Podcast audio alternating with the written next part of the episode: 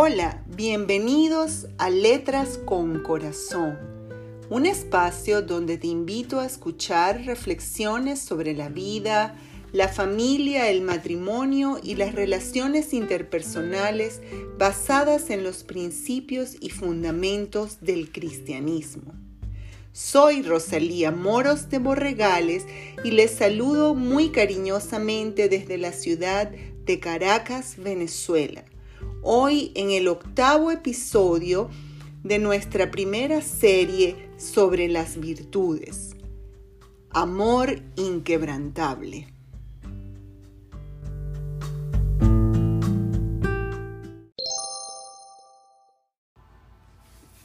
Amor inquebrantable. Todos los seres humanos tenemos la necesidad de amar y ser amados es algo intrínseco a nuestra naturaleza. Pareciera, aunque no podemos verlo, que nuestro corazón, aparte de tener cavidades que se llenan y vacían de sangre constantemente, también tuviera cavidades que solo pueden llenarse con el más noble de los sentimientos. Todas nuestras necesidades fisiológicas pueden ser satisfechas, pero el ser humano trasciende su cuerpo y necesita mucho más que comer y dormir. La complejidad de nuestro ser interior, ese que no se ve a simple vista, pero que indudablemente existe y determina quiénes somos, le confiere al ser humano una necesidad fundamental cuya satisfacción le garantizará una existencia plena. Hablamos de la necesidad del amor, esa necesidad de ser estimados, de recibir consideración a nuestras ideas, pensamientos y palabras. La necesidad de ser escuchados y que alguien nos mire a los ojos mientras escucha lo que le decimos. La necesidad de ser importante para algunos, de poder recibir su atención, de ser objeto de sus cariños y cuidados. Pero también la necesidad de dar de lo que recibimos, de ser protección, de ser alegría para otros, de proveer los cuidados y de compartir nuestras derrotas tanto como nuestras victorias. El primer amor humano en nuestras vidas es el amor de nuestra madre. Ella es la guardiana de nuestra alma. Ella es la primera fuente de alimento para nuestro ser en todas sus facetas. De allí que amamantar a un bebé se convierta en un acto de alimentación física, psicológica y espiritual. Mientras la madre nos brinda su ternura y nos alimenta desde sus entrañas, el amor del Padre es el fundamento sólido sobre el que se edifica nuestra seguridad. Su autoridad representa nuestro refugio, nos establece límites para definir nuestro norte, para no ir a la deriva. El Padre es ese árbol frondoso bajo cuya sombra podemos descansar. Es la voz de Dios en nuestro hogar, el capitán del barco. Luego viene el amor de los hermanos, el mayor solaz que podemos tener desde nuestra infancia y hasta nuestra despedida de este planeta. Una de las más grandes bendiciones para un niño, un adolescente y un adulto es contar con el hermano amigo, el que te ama tan profundamente que podría entregar su vida por la tuya, pero cuya confianza en ti le permite expresarte esas verdades que ningún otro te diría.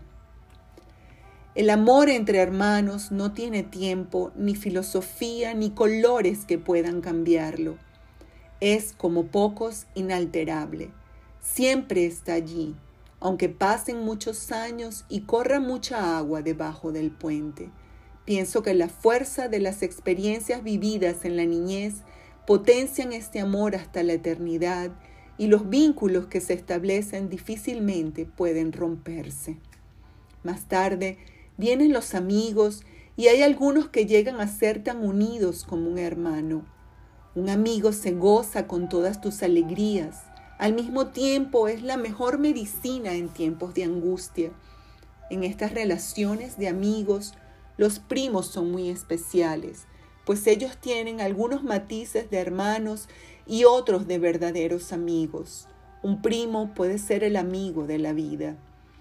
Con la adultez viene el amor de la pareja, el amor a través del cual nos expresamos en toda nuestra dimensión como seres humanos, el amor de la pasión y el amor del sosiego, el amor que nos protege y el amor que nos impulsa, el amor que cree en nosotros, también el amor que nos confronta, el amor del cónyuge crece con nosotros a medida que los años de la vida le agregan canas a nuestras cabezas y heridas a nuestras almas.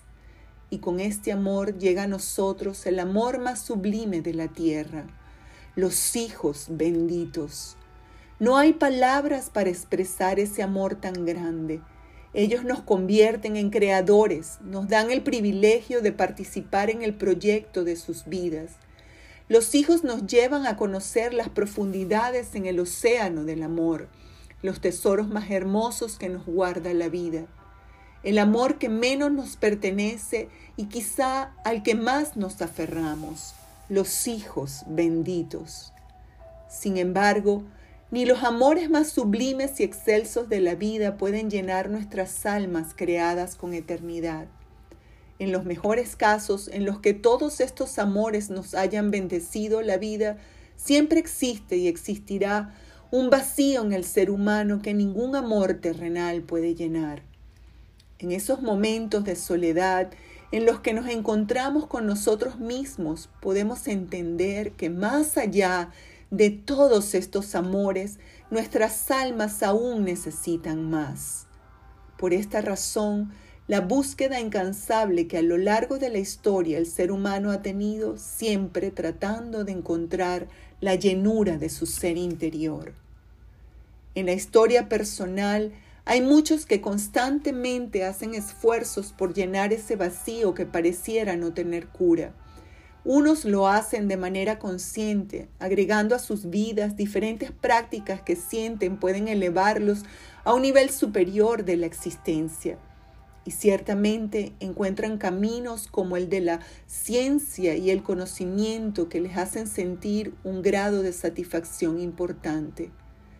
Otros, en su búsqueda inconsciente, terminan atrapados en huecos muy profundos como la avaricia y las drogas, las cuales se convierten en amos demandantes, monstruos internos e insaciables que hunden al ser humano en una vorágine sin límites en la autodestrucción.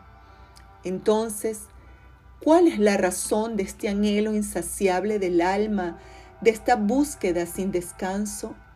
Pienso que hay un amor que está por encima de todos estos amores que hemos descrito, un amor que trasciende nuestra humanidad, un amor que muchos han rechazado, pero no por eso ha dejado de estar a nuestra disposición es el amor de Dios manifestado al mundo por medio de Jesucristo, el amor de la cruz clavado en el madero, coronado de espinas, traspasado por la lanza, molido por nuestros pecados, despreciado hasta lo sumo, sobre quien cayó el castigo de nuestra paz.